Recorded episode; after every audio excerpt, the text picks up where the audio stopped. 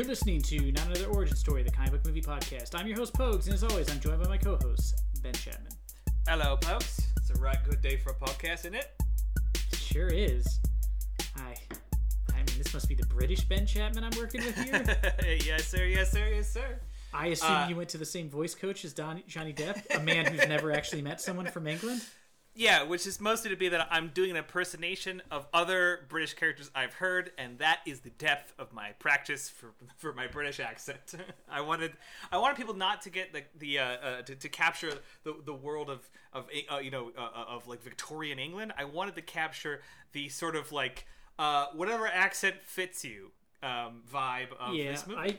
I scenes with Johnny Depp and Heather Graham together are like bad accent face off, and then every other scene, whenever they speak next to people who are actually from England, it just like accentuates how little these people sound like they're from England slash Ireland. I mean, it was just so aggressive when they're together. You're just like, oh my god, you guys should have cast all Americans then, because no one sounds fucking British except for like your two main characters do not sound British at all.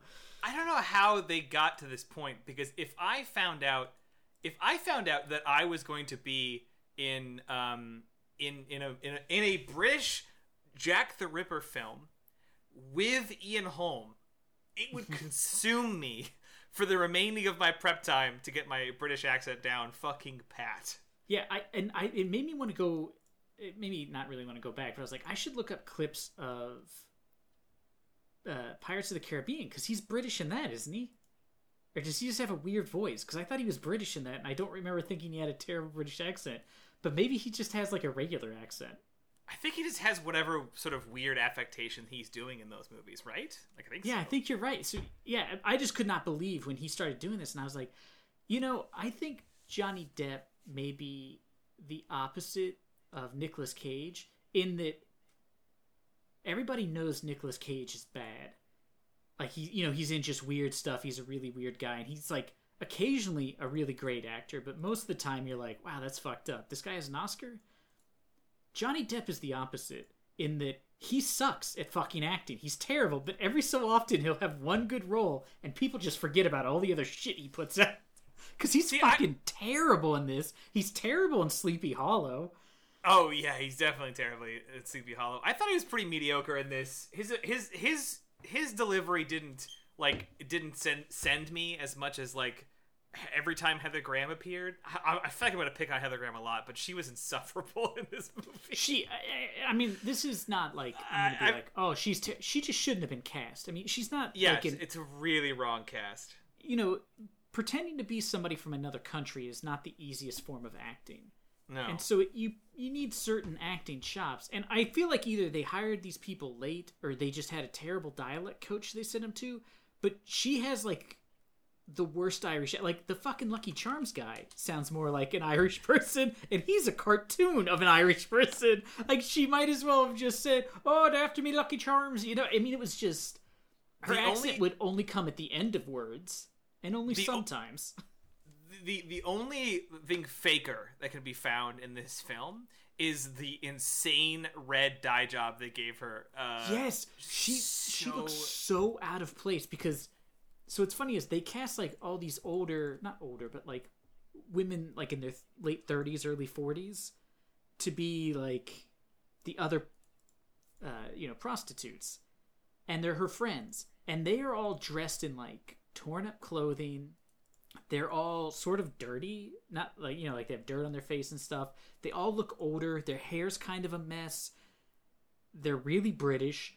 And then Heather Graham looks like she just took a shower and is wearing like a new petticoat, and she has the most unnatural red. Like her hair's uh, Amber Heard and Aquaman red, just such an unnatural red color. It's so jarring when you see it because no one's hair is that color naturally, which is a bizarre choice to be to say let's make her a redhead.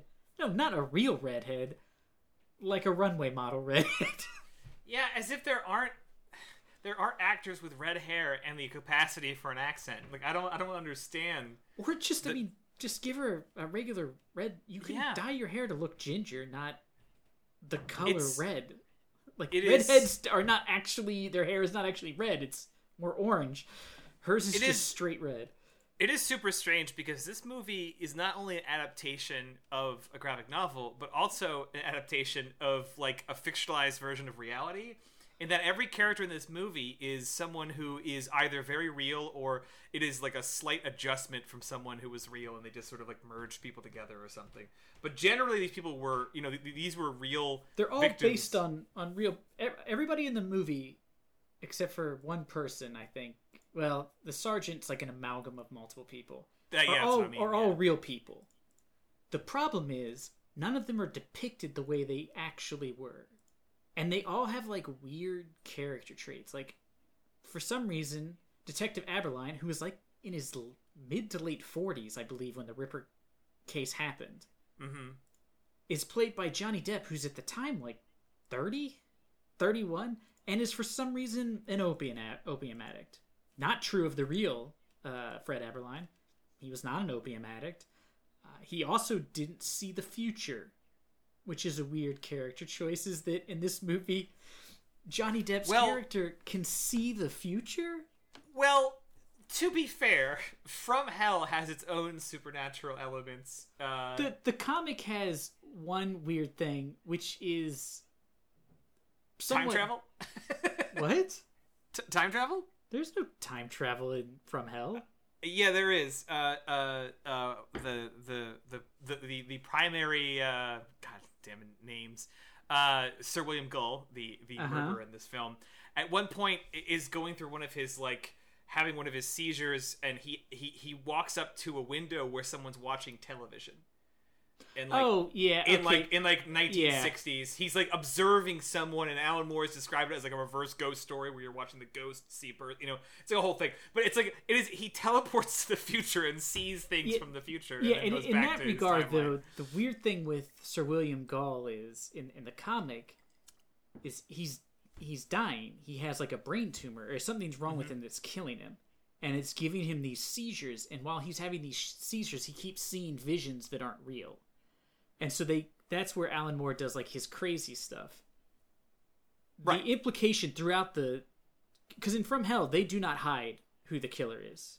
Right from the no go, you know. it's it's illustrated on the cover Yeah, which is it- an insane thing to adapt into a pretty mediocre murder mystery. like, you know Well, I mean? the- sorry. I will That's the that- craziest thing about this whole film is that they take a movie where the entire point of the book is like let's let's let's let's play out this conspiracy theory that is one of many out there about Jack the Ripper, and let's Mm-hmm. do it from the position of the person that in our theory is the killer. Like from from the beginning of the book, and then let's adapt that into a murder, a, a, a who done it. We know who done it. It's the point of the book. yeah, it's because I mean the the book is very much from Gull's point of view, Mm-hmm. and so it, it's just sort of bizarre because you understand what's going on when he has these weird visions, and that's Alan Moore's sort of like weird play, and this is all based on a, a novel, well, not a novel, uh, nonfiction story written by a guy named I think it's Stephen Knight, I think is his name, and it's called Jack the Ripper colon the final solution which is not a great name for a book. Not a great name. it was written in the 60s so no excuse for this one.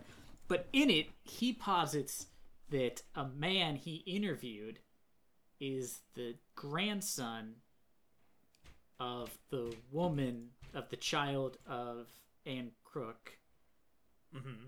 and this is what really happened that he is the illegitimate heir to the throne of England. And he interviewed this guy, and the guy said that the true story is, and supposedly this guy did all this interviewing, and Alan Moore read it and was like, "Boy, this is really dumb. Like this, this, there's no way this is even remotely true." But he really liked the story, so he wrote From Hell and created this weird thing because this guy was also obsessed that the Freemasons were like out to get him. so but that's like the premise of the story and the book was extremely well known when it came out because people believed this guy you know it was sort of like the weird jack the ripper uh, diaries the those fake diaries they found Um, Yes. so it's interesting but the comic is a massive tome. I mean i was telling ben i'm pretty sure it's like 300 or 400 pages. It's a very long comic. And it's really a deep dive into all the things we now know about the, the ripper case. Like you know, all most of the letters were forgeries, and they only think maybe one of them was from the actual person who was committing some of the murders because there's like 12 murders in the period, but I think only five of them were actually Jack the Ripper, and the rest were either like copycats or people killing people, like their wives, to get rid of them and disguising it to look like a Ripper killing. So that Pretty pretty good call. yeah, so there's all sorts of stuff. So they think he only killed five people, which is like not the greatest serial killer. Well, I'm trying to think of, of, of some comedian who made the point that uh, that committing a murder, you know, in, in an era before forensics, it would have been just like, well, was he here when he found the body? Dang. Yeah, Well, that's it. there's actually a crazy got thing away. where um, they it, fingerprinting had just been introduced in the United States uh, Hmm. around this time, and at the last killing, uh, they didn't bother to fingerprint the doors, even though they're pretty sure he went in without wearing gloves, because they at the time the English police didn't think fingerprinting was real. That it was like an actual science. They thought it was just made up, which is like an, an insane thing. That you know, I mean, you think now you're like, why would anybody doubt that? Of course, if you look at people's hands, they all look different. Why would anybody be like, I don't think that's true? But you know, so it's just sort of interesting. Jack the Ripper. Now you know what's not interesting? The movie adaptation from Hell. yeah, because now now if you are unfamiliar with either the movie and or the book, this is the, the proper like the, the, this is the proper depth of the material, which is not reflected in the film. The Yes. film is. I, I, Pokes is gonna hate me on this one. The film isn't a travesty. It is. It's it is a good it is a mediocre murder mystery set in a period with some weird casting. I mean, like Ian Ian Holm is in this doing a good job, but that's the I weird thing. I don't know how they got Ian Holm. The, that's the weird thing, though, is Ian Holm is phenomenal. He's probably one of the greatest actors ever, like in my opinion. Because I mean, everything he's in is insane. I mean, Lord of the Rings, The Alien, he's just incredible. Yeah, he's a good actor. I could name way more important movies he's been. I in, mean, but- he's Sir Ian Holm, so Yeah. he's, he's been knighted. that's that's an excellent point. I mean, Ratatouille, but um, Yes. uh, what I what I, the cinema verite of Ratatouille. what I want to get at is is that he is so strong, and he plays Gull.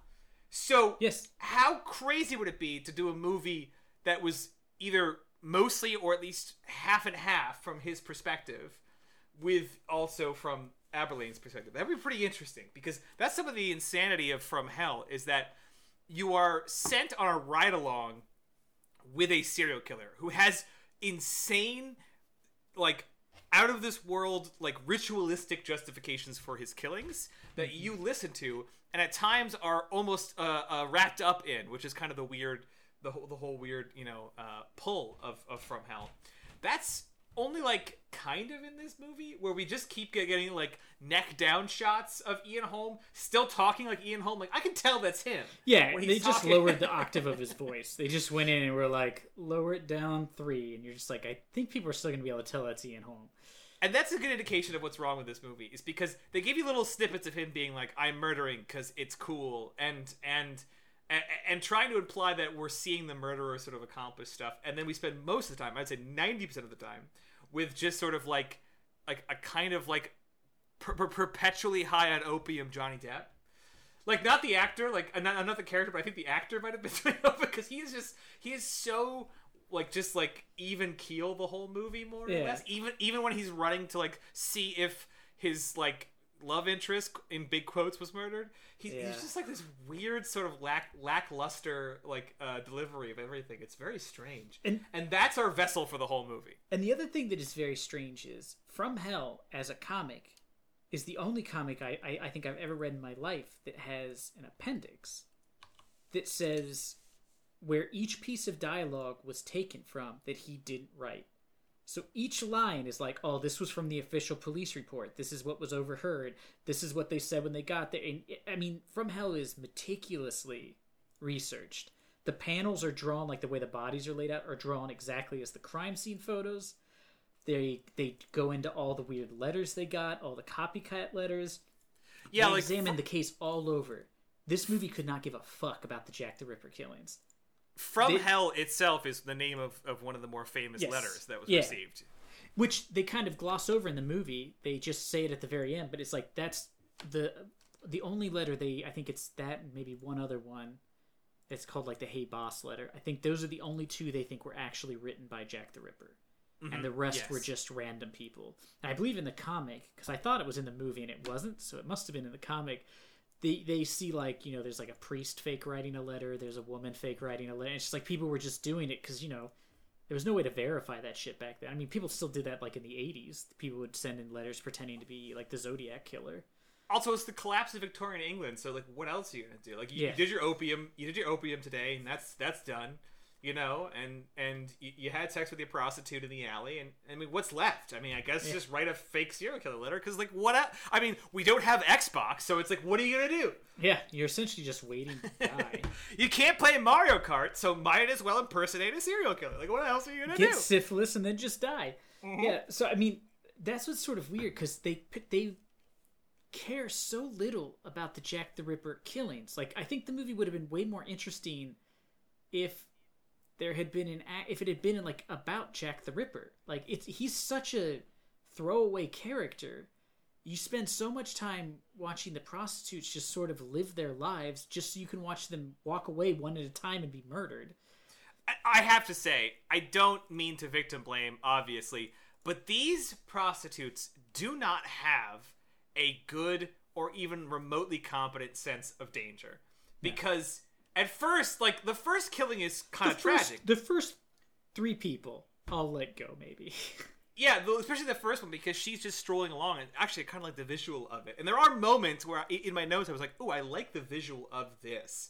There were certain moments like that. Um, but yeah, one of them was like just that she walks past the like dark, dark arched alleyway, and just like arms come out and grab her and pull her in, and like you see like the, you see like like, like the unspecific motions of, of of a murder, and I think it's a pretty good way to have done it. And do, you- do you Beyond know that- something that's interesting that they really that? don't explain in the movie? That's not Jack the Ripper killing her. It's the guy from the Nichols gang. Oh, They uh, they never actually really address it, but in the script, I guess it says specifically she is murdered by the Nick because Jack the Ripper is only canonically killed five people, and she Right. would have been six, and she is not listed as one of his victims. So she's supposed to be a separate killing. But they, they, and here's a problem: is they they take major checkpoints of the story, and then just sort of like tape them together. and they gloss like there's the whole stuff with like the secret service and I, I could not the scene where he breaks in to special branch's office and then they have like a plan so he can sneak out but he gave his fucking name when he walked in? That's not how play why why develop an elaborate scheme to sneak out if you told somebody you were walking in there you know what I mean? Like it's just Yeah. so bizarre. I was like, he should have lied about who he was then. What's the point of having a ruse to escape if you already alerted everybody to who you are? This is where I'm confused because there's a bunch of pieces here, and all of them are like C plus rated pieces, but none of them fit together. No. like either make a Sherlock Holmes movie in which Aberline is you know clever and we get to because the, the thing about Sherlock Holmes style films is that we like to see cleverness played out. We like to see the character do something clever that even we hadn't thought of in the exact moment. Go ooh, yeah. what a smart guy. We, that's why that's why you like heist movies. You know, you like to be like, aha, what a clever solution. But we don't get that because Aberline has again, as we specialized earlier, like like visions of what's happening, vague opium visions of what's happening, and then like there's Which don't help him. No, because mo- most of his success is him like squatting down near a corpse and like being a relatively good detective, and then making a phenomenally dumb decision moments later, like, you mentioned just, just a second ago. And so that's not very fun to watch. And then it could be just a really like enveloping period piece, like when you're watching like a really when you're watching like Downton Abbey, where it's just you sort of like wrapped up in all the weird contrivances of the era. But that's not really true either. Everything feels kind of like fake and and there's like a facade to all the sets that feels like like they're they're all like it feels like at any moment they're walking into a set of like a televised version of uh, a Christmas like like uh what's the um Dickens Christmas Carol. Like I Oh, just feel like we're, we're about to walk into a Christmas Carol. I feel like they've walked out of one murder set into Muppets Christmas Carol, and there's going to be a Muppet in the background. It just feels so weird and fake, especially the very very beginning. Uh, where every single actor, like in the background actor, is doing a different thing loudly. Did you notice that? It Oh was my so God, bizarre. Like the everyone was told drove just me insane. everyone was told, it's like, all right, no one be quiet in this scene. Everyone just do an accent and yell about someone. So someone's just in the background going, like "Oi, my onion!" And everyone's just like, "Hey, you tripped over me horse!" You know, they're all just like yelling dumb shit. And you're just like, "What is going on?" They is they not what tried it's to like." set up Victorian England, and it's like they show there's like a guy peeing on the wall. There's prostitutes. There's coppers like rousting somebody. Somebody gets thrown out of a bar. There's a gang. It's just as if like Victorian England streets were a one-off of everything that happened during Victorian England. You know what I mean? Yeah, Like yeah, any yeah. street you walk down, you'll find one guy peeing, one one beggar, uh, one criminal. It was just so stupid. It was as if you ask an improv team to, to go with the theme Victorian England, and they're all just, and every one of them has to c- come up with a bit and then do it loudly. Like that was like the plan, Yeah, you know, of that so entire dumb. scene. And And, it- it like you said, bleeds, uh, it, bleeds into the rest of the movie too. It keeps happening throughout. yeah the there's there's a few times where they do that where just like background characters are just yelling random stuff and it happens at every crime scene and the stuff people are yelling doesn't even make sense sometimes they're just like there's a killer it's like that that's the sentence. What does that mean? You know what I mean? it's like walking by and being like there's a shoe salesman. Like nobody's calling they're not even necessarily occasionally they'll be like why haven't you caught him yet? And i'm like all right that's something to yell at the police. But just yelling a statement seems like an odd you know use of your time. I'm going to teach these cops a lesson by telling them the basics of what's happening. Yeah, and that's there's a killer sir. As as if it what I was I was getting at is that throughout the whole film, none of this is ever done with full commitment. Like it's not a very good period piece. It's not a good detective piece. It's not an adaptation of the comic because we spend zero time with the character we spend the entire time Mm-hmm. yeah with the graphic Aberline actually doesn't appear till like the later half of the comic because in Right. real in real life he wasn't brought in until i think the third person had been killed Yeah, the perspective is to be like, what's it like to be in like Dahmer's head? Like, what's it like to explore this creature, um, this this, this theoretical monster? Uh, and that's not what this movie does. So it's like confusing and like it's a it's a it, it's a perfectly fine detective movie. It's a weird period piece piece movie. It's not that great of a thriller because a thriller typically gives you like a hook and then drags you through a couple of like remarkable moments before we get to some thrilling conclusion.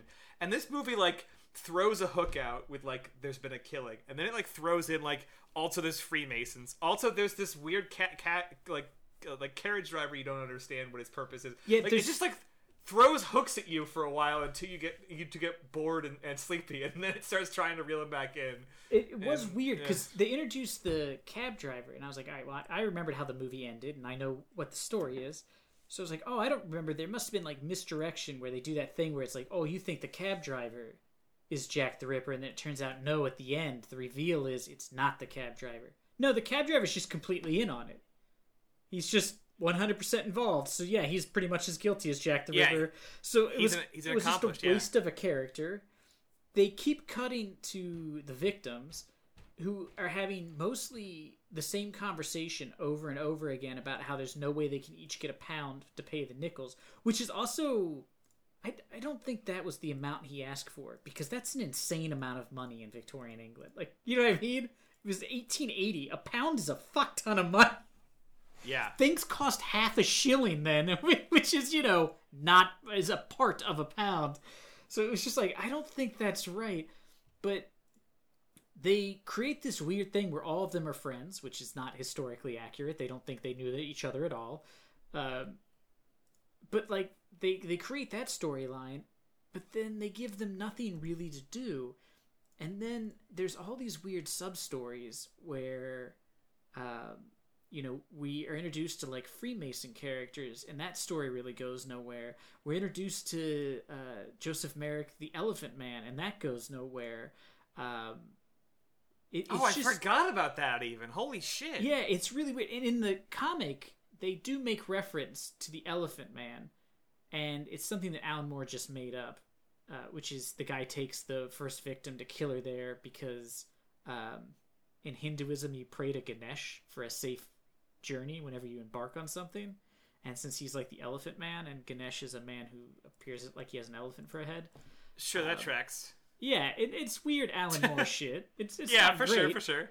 But it's better than this random scene where we're just shown this thing so that Aberline can come and have like a weird conversation, and then the Jack the Ripper character can tell him so much information.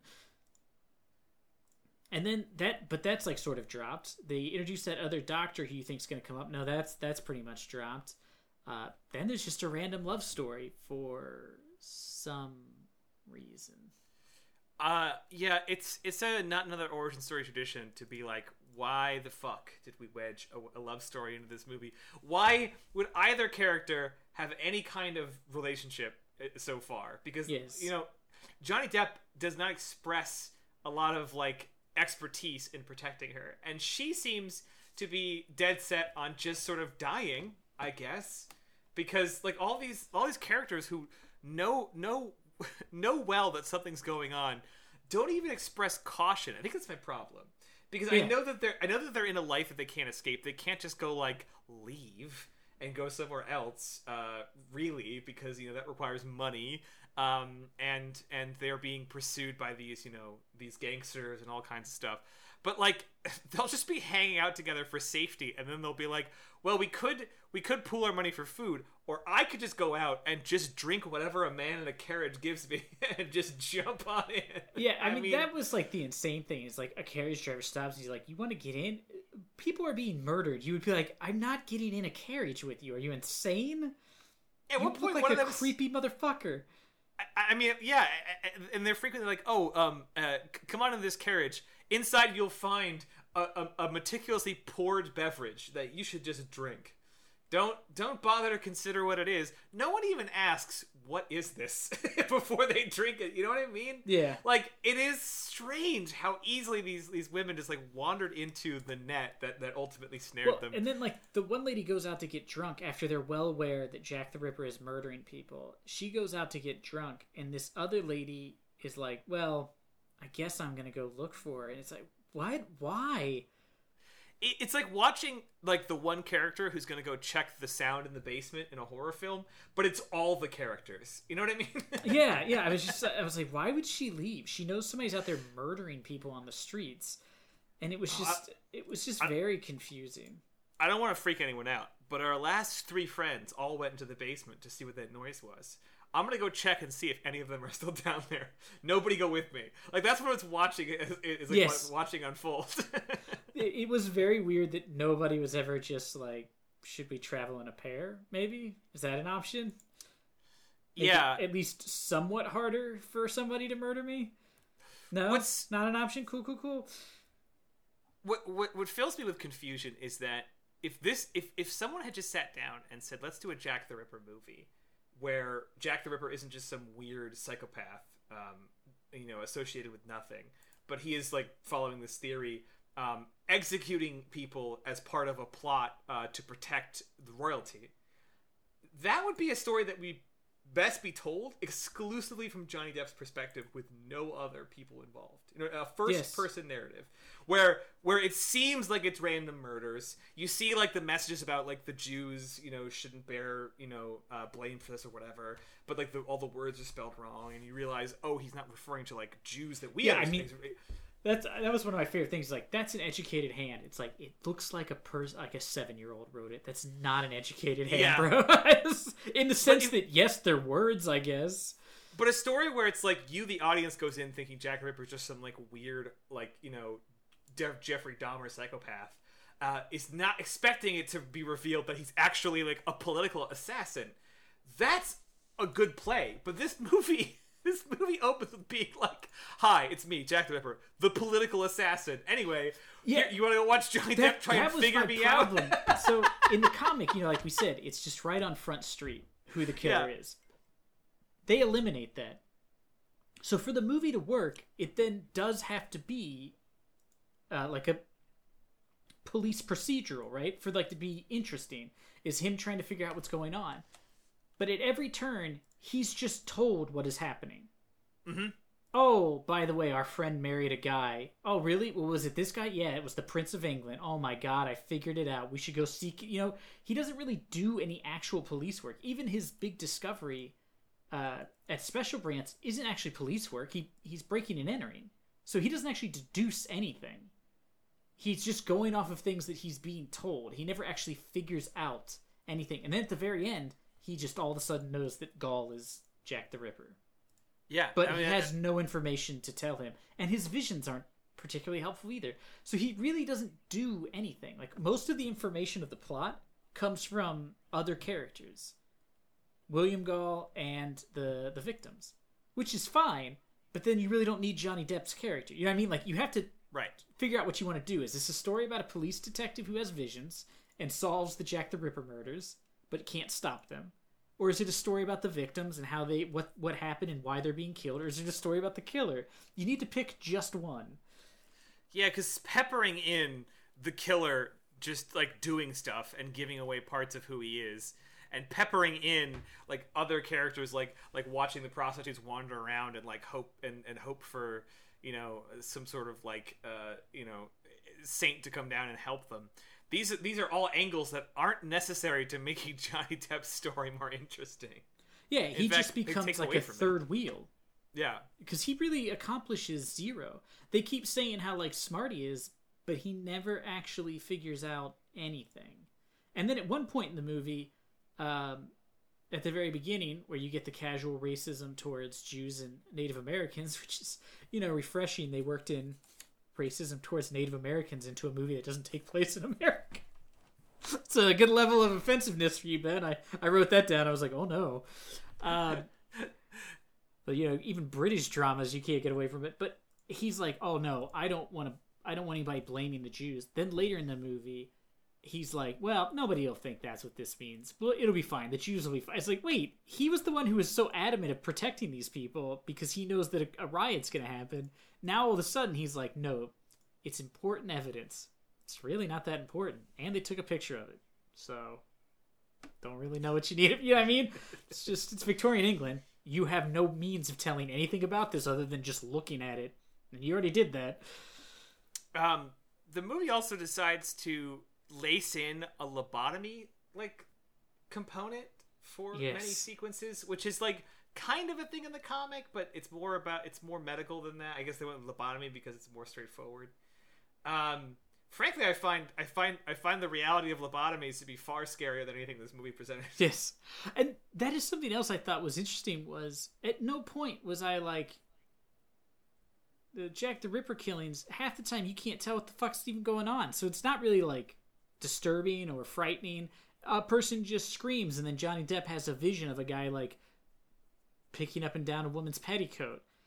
You know, which I trust me, I didn't want to see the actual things, but I just thought it was sort of interesting in a Jack the Ripper story. You never felt like anything was like Jack the Ripper really wasn't frightening. He was just sort Yeah. of a, a guy who was killing these people, but you never really got the sense of how horrific it was. This this movie is frequently described, including on the Wikipedia page, as a horror film, but I don't get that. Yeah, at no point do I find this movie even remotely frightening, which is weird because the real Jack the Ripper story is extremely disturbing. I mean, that's that's even like a fifth path. We've mentioned like four paths this movie could have taken. A fifth path would have been like to, to really up the uh, uh, up the fear and the unpredictability and like the the gore of of the killer. You know what I mean? Like to really make it horrific and terrifying what's happening. But that's not done, like you said, either because the killings are brief and not gory, and they're done occasionally by a little bit of surprise, but mostly you're just watching like the carriage driver tell them to drink a suspicious green liquid. They do so without question, and then they walk into an alley to a screen. Like that's like most of the kills in this movie. Yeah, So it's it, it fits like none of the none of the requirements of a horror. I I would say. yeah. At no point was I like, boy, what a frightening film. And and I don't know, it's just such a disappointing thing because. I mean, the comic isn't like I'm like, oh, everyone should go out and read it. I mean, if you're interested in the Jack the Ripper history, it's it's an interesting sort of read because there is a lot of historical data. But as a movie, they just didn't. They did even less with the Jack the Ripper story than just straight being like, "Here's what happened." Like a documentary would be more interesting. You know, this was just so benign. It's just boring. And I, I have to disagree with your statements about interesting visuals. There's so many weird shots in this movie that only occur once and then never occur again. Like the scene where all the police are super speedy. Oh yeah, yeah. There The, are the time lapse scene. I, I never understood when directors like employ a unique a unique uh, camera or a unique sort of like camera work like that and then forget about it for the rest of the movie. Like how, Yeah. or even not even just camera work, like just just cinematic tricks. Like how many movies we watched where they open with a little narration and then never return to narration? Yes. strange. This was really weird because they do it, and also it appears to be like one hour, and uh, the entire population of London and all of the police officers are in the background. so many people are there, and I thought, how long did it take them to find Aberline? Like, Whitechapel's not that big, but there's so many people, and then that sort of like time lapse thing never happens again.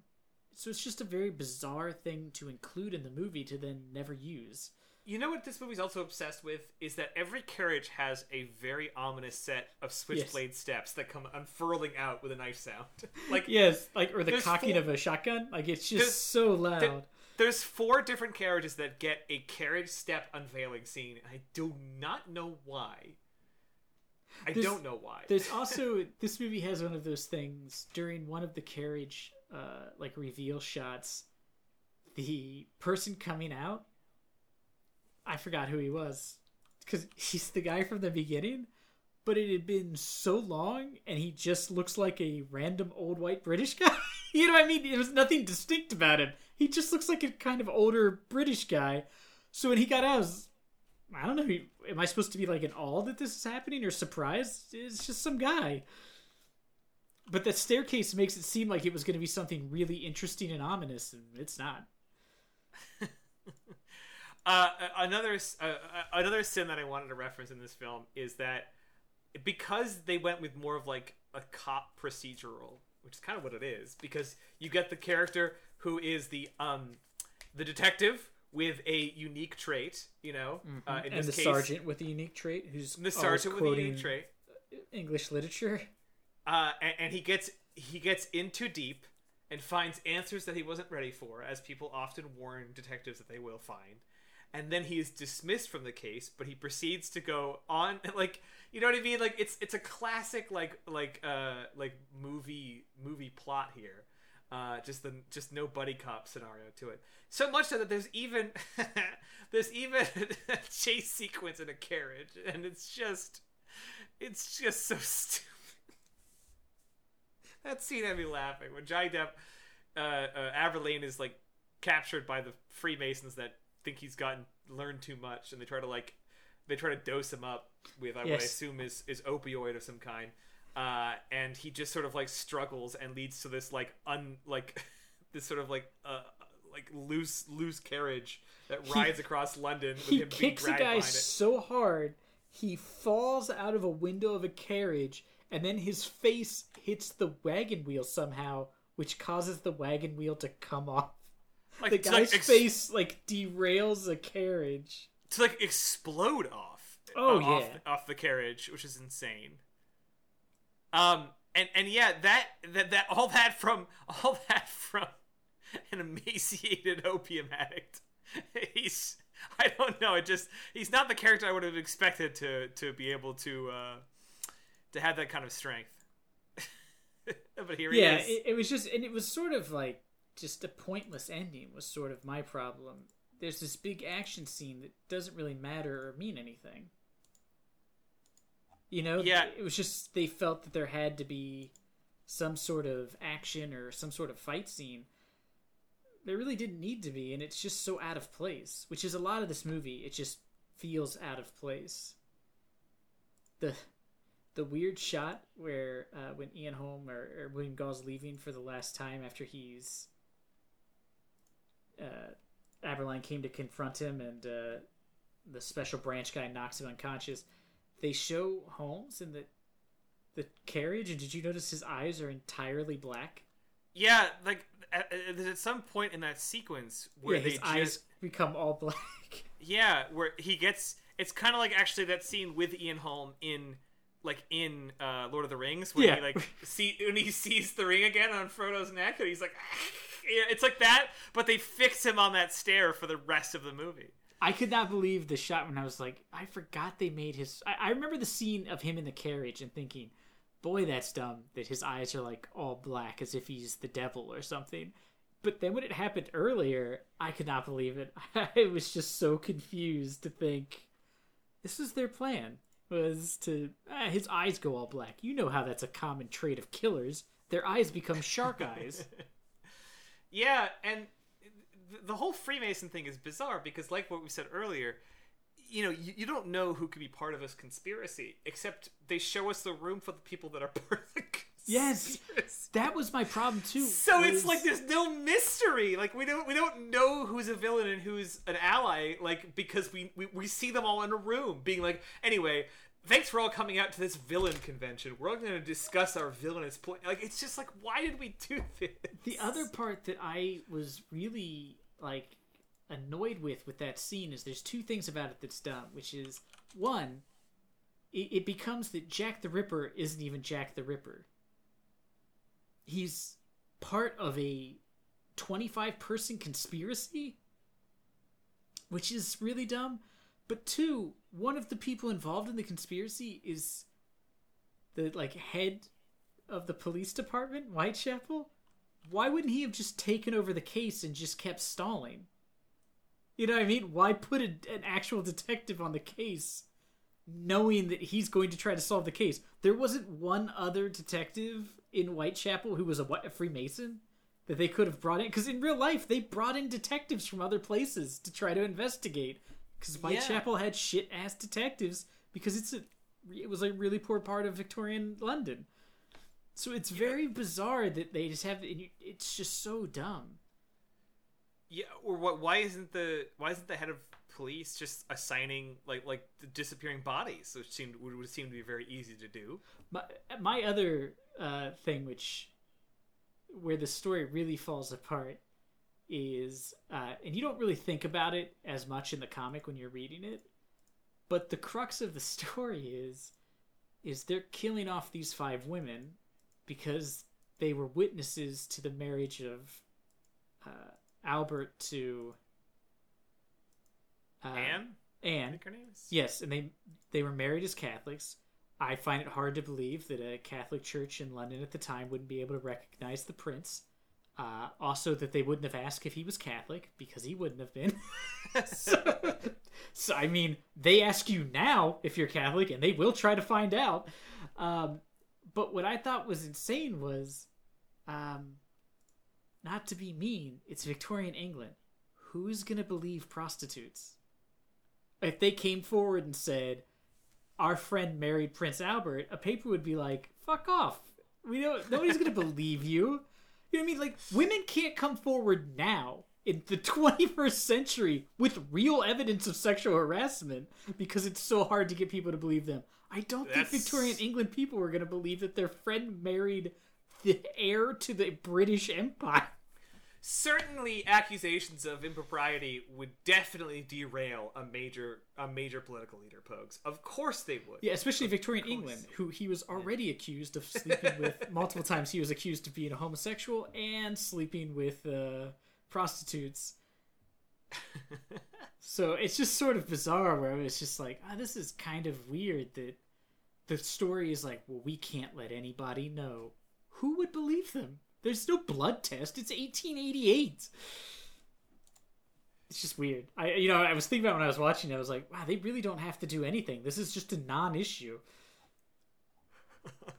Not to mention that I don't. Again, no offense, but I don't believe the lifespan of a Victorian prostitute is quite that long. yeah, I feel like they could have just waited it out a couple weeks. It's, it seems like they could have just paid that gang that was already going to stab them yes, to just stab them. they could have just paid the Nichols gang to kill them, and they probably wouldn't even have asked questions. They Because they had a already started, uh, based on your what you had discussed earlier. They'd already got one of them, so I guess Yes. just keep going, guys. Here's some money. Don't tell anyone. but it's also sort of insane is if your conspiracy is to murder these women and you know to keep them quiet why pick the most elaborate murders of all time when you think about it it's like no people were killed in whitechapel constantly it was a it's it was not a good area of london people died there a lot because it was full of slums it's like where they forced all the poor people. So it's wasn't that uncommon for people to just die, and especially unfortunately, you know, prostitutes. So I feel like he could have just stabbed each one of them, walked I mean, away, of- no one would even bother to investigate. Part of the, the, the I assume the graphic novel's reasoning is that um, is that the, the person assigned to it, uh, uh, Gull, had you know gone insane. Well, in, in my recollection is in the comics, Gull does it all by himself. It's been so long since I've read it, though. I don't remember him having accomplices, and I don't remember Special Branch being involved. I remember that he basically takes it upon himself to kill these prostitutes, and his is like he also thinks that he's being talked to by God, and God is telling him to kill them to safeguard the English Empire because the whores are the reason that Albert's gonna die or something. Like he has a bunch of like insane reasons, and I don't believe he's being helped by every person in the world. And I believe the Freemasons actually freak out when they find out that he was Jack the Ripper, and they're like, "What the fuck were you doing, killing all these people?" And at the end, they put him into a mental institution. Yeah, it's it's it's, notoriously uh, accurate that if you're going to accomplish a conspiracy theory, you need to involve the least amount of people possible. Yes. Not every person you come across. So I don't know. Off the uh, this made me kind of want to go back and, and read the comic, which I don't own anymore because I lent it to someone and they never gave it back to me. Uh, but uh,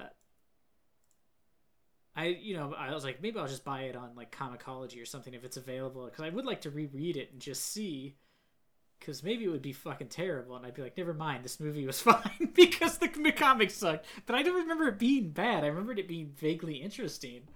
Well, yeah, I think the, I think the general thing is that this would be a this would be an extremely hard comic to adapt. It, yeah, in- I just it in eh, by by anyone's hands Yeah, would be yeah. very challenging to do because a it's gigantic it is so long yes, it's and- very and- long.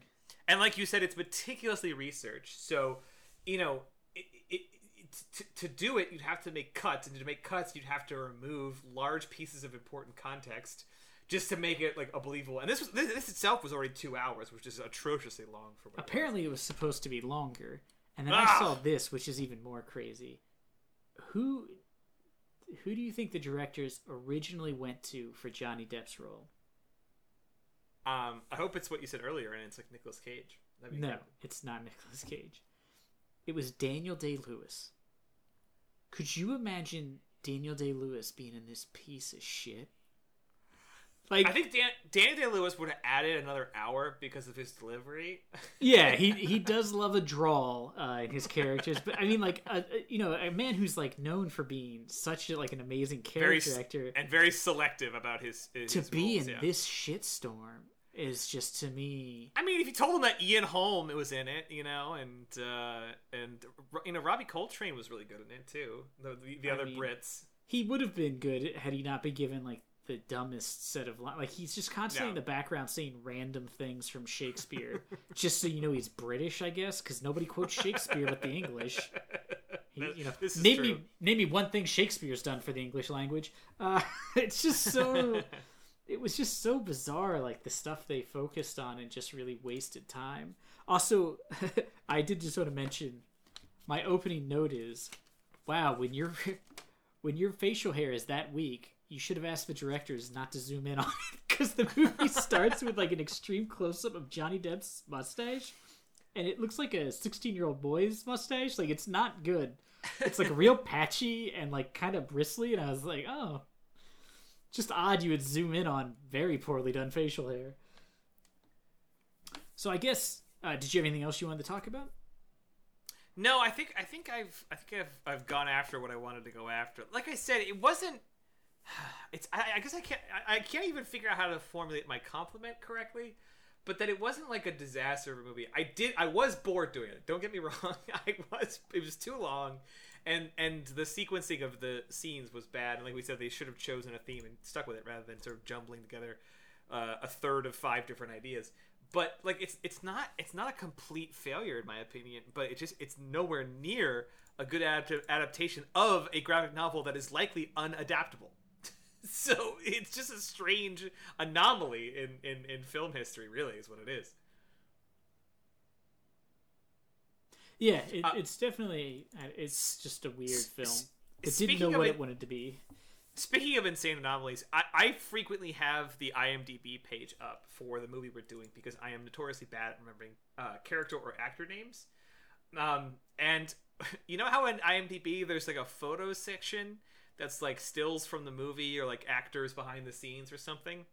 Well, floating up to the top of the stills for this movie are four pictures of Adrien Brody with a weird goatee and a denim hat and a, a just then like a gray t-shirt and i'm like what is he doing there he's not in this is he he's not was gonna say.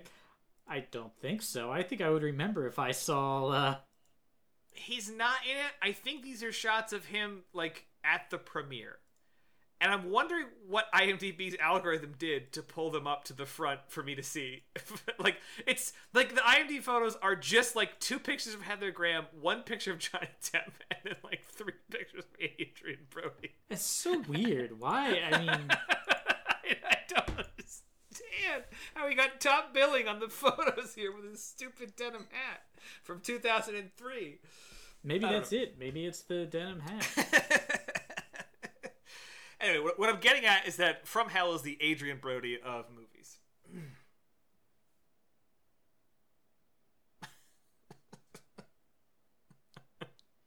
Yeah, so I guess um, I was just shocked as I was scrolling down. Somebody gave this movie a 9 out of 10, and I thought, this person shouldn't be allowed to have access to the internet. I need to reach out to this person, ask if they need anything from me. Yeah, like help with an education. Uh, so I guess the question is would you recommend anybody watch this? Uh, it's kind of a difficult answer. Um, but probably no, because ultimately I found it boring. But it's also not my thing, so it's very possible that someone um, might find it interesting. I would say that if you're curious about Jack the Ripper and have not read the graphic novel, this could be amusing. But if you've read the graphic novel and are in any way a fan, don't watch this movie. I would say it's not watchable. If you're really interested in Jack the Ripper, there's one billion documentaries that would be more interesting.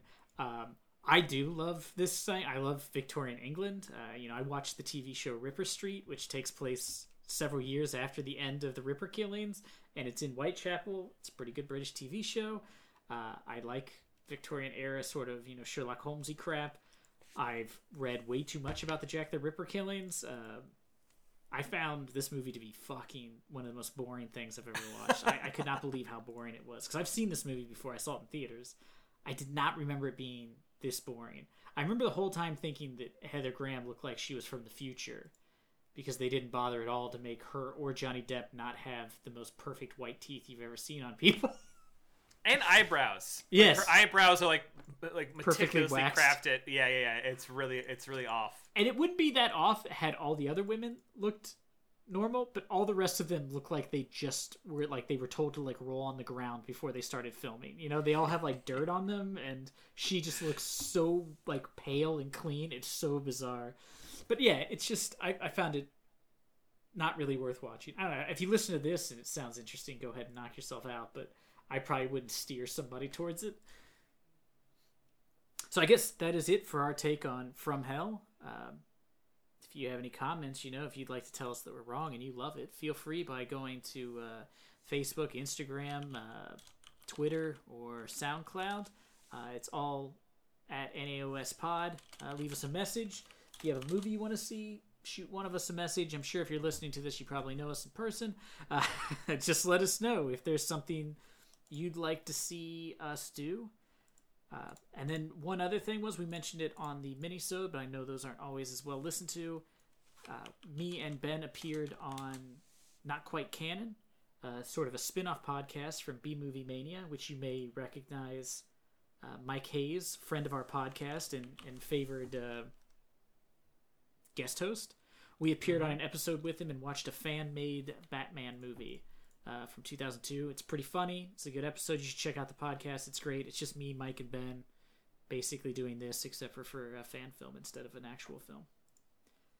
So- uh, a phenomenal time. Uh, let's just say that at some point we discuss uh, a photo of a man in full armor uh, in a throne with a saxophone. And if you're wondering what that has to do with anything, you should listen to the episode. Definitely check it out. You can find it at bmoviemania.com. Uh, scroll down, it's just on their front page, not quite canon. Uh, check that out. Uh, next week, we'll tell you what movie's up next. Bob's your uncle.